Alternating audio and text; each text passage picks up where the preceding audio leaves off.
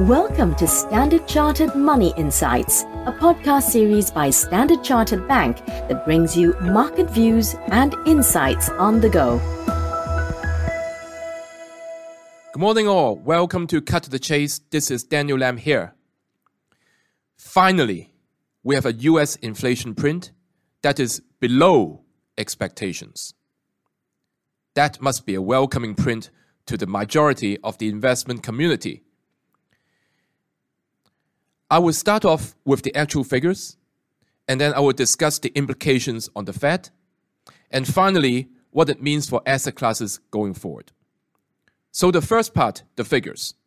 Headline CPI slowed to 8.5% year on year, which is below expectations at 8.7% and down from 9.1% in June. In terms of month on month, this figure is the lowest since the first pandemic wave.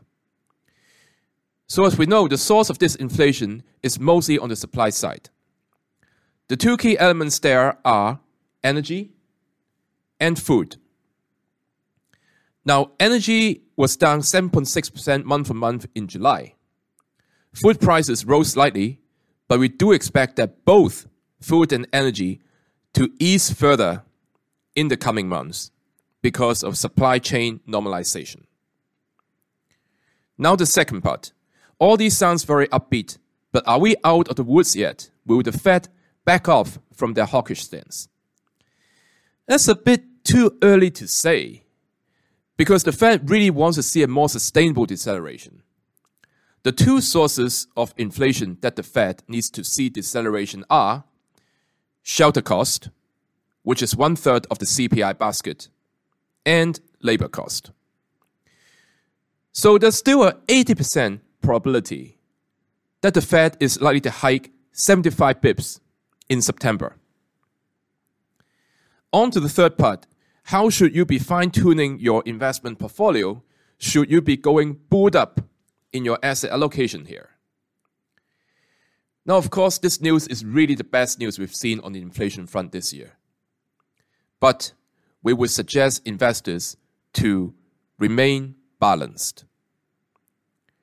If you look at the price action, both the long end and the short end in US yields were down initially but went back straight up, while the S&P 500 broke key resistance at 4200. Therefore, investors should be maintaining a barbell or balanced approach so, on the one hand, you want to maintain your exposure to equities because growth remains healthy.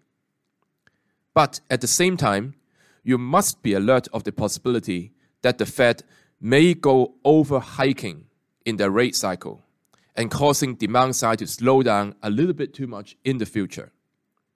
So you really want to look out for those opportunities where, for example, the US 10 year yield goes to the 3% to the 3.25% area and you can be rotating some of your equities exposure into fixed income because the yields remain near a 10 year high.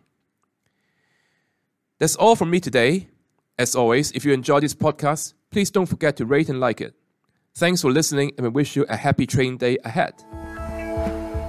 Thank you for listening to Standard Chartered Money Insights, a podcast series by Standard Chartered Bank. For more details on the latest market insights, subscribe to Standard Chartered Money Insights.